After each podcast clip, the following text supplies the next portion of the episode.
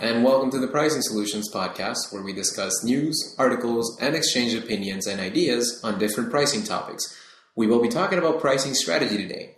Joining us today is Paul Hunt, President of Pricing Solutions. Hello, Paul. Hi, Ron. So, we just talked about what makes a good pricing strategy. On the other hand, what are some of the most common mistakes? So, one of the most common mistakes is not getting the sales force buy-in really to the to the pricing strategy itself. Mm-hmm. Um, if the, if they don't accept the pricing strategy or believe that it is connected really to the market, the customer's uh, needs, and the understanding of the of the customer, then they're not going to be able to execute it. And so, what you have a lot of the time is you have a sales force that's negotiating uh, more aggressively internally than they are externally with the customer. Mm-hmm. And that's because the pricing strategy is not clear, they haven't bought into it, and the company has weak controls.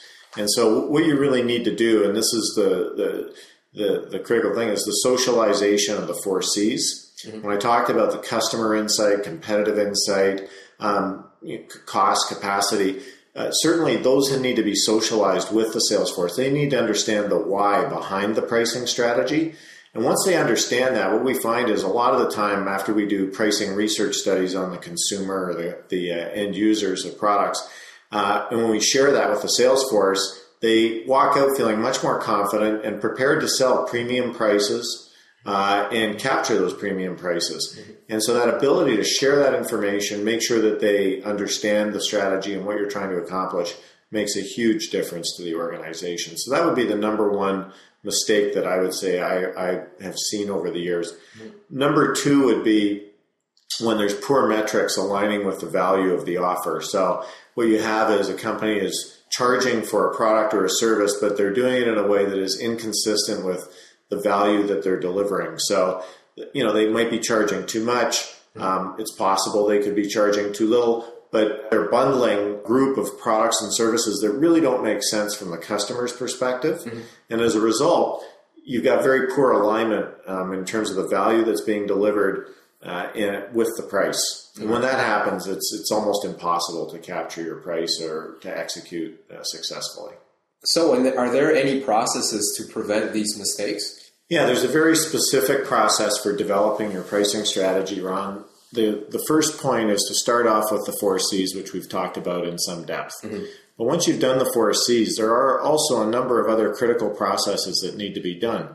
One of them is developing an understanding of your pricing power. Mm-hmm. And we've developed something called the Pricing Power Assessment Tool. Mm-hmm. And essentially, it looks at seven or eight of the key criteria that assess where you've got pricing power and where you don't. Because where you've got it, you can raise prices. Where you don't, you may have to lower or hold prices. Mm-hmm. So, a measurement of pricing power is much more effective than sitting down and having a debate with everybody sharing their own opinion. So bringing that process is very strong. It goes back to the point about being, you know, having facts behind your pricing strategy. That's right, mm-hmm. exactly. And sometimes, you know, the pricing power may not have, it will have facts, but it may also have some perceptions, but a better discussion about perceptions. Mm-hmm.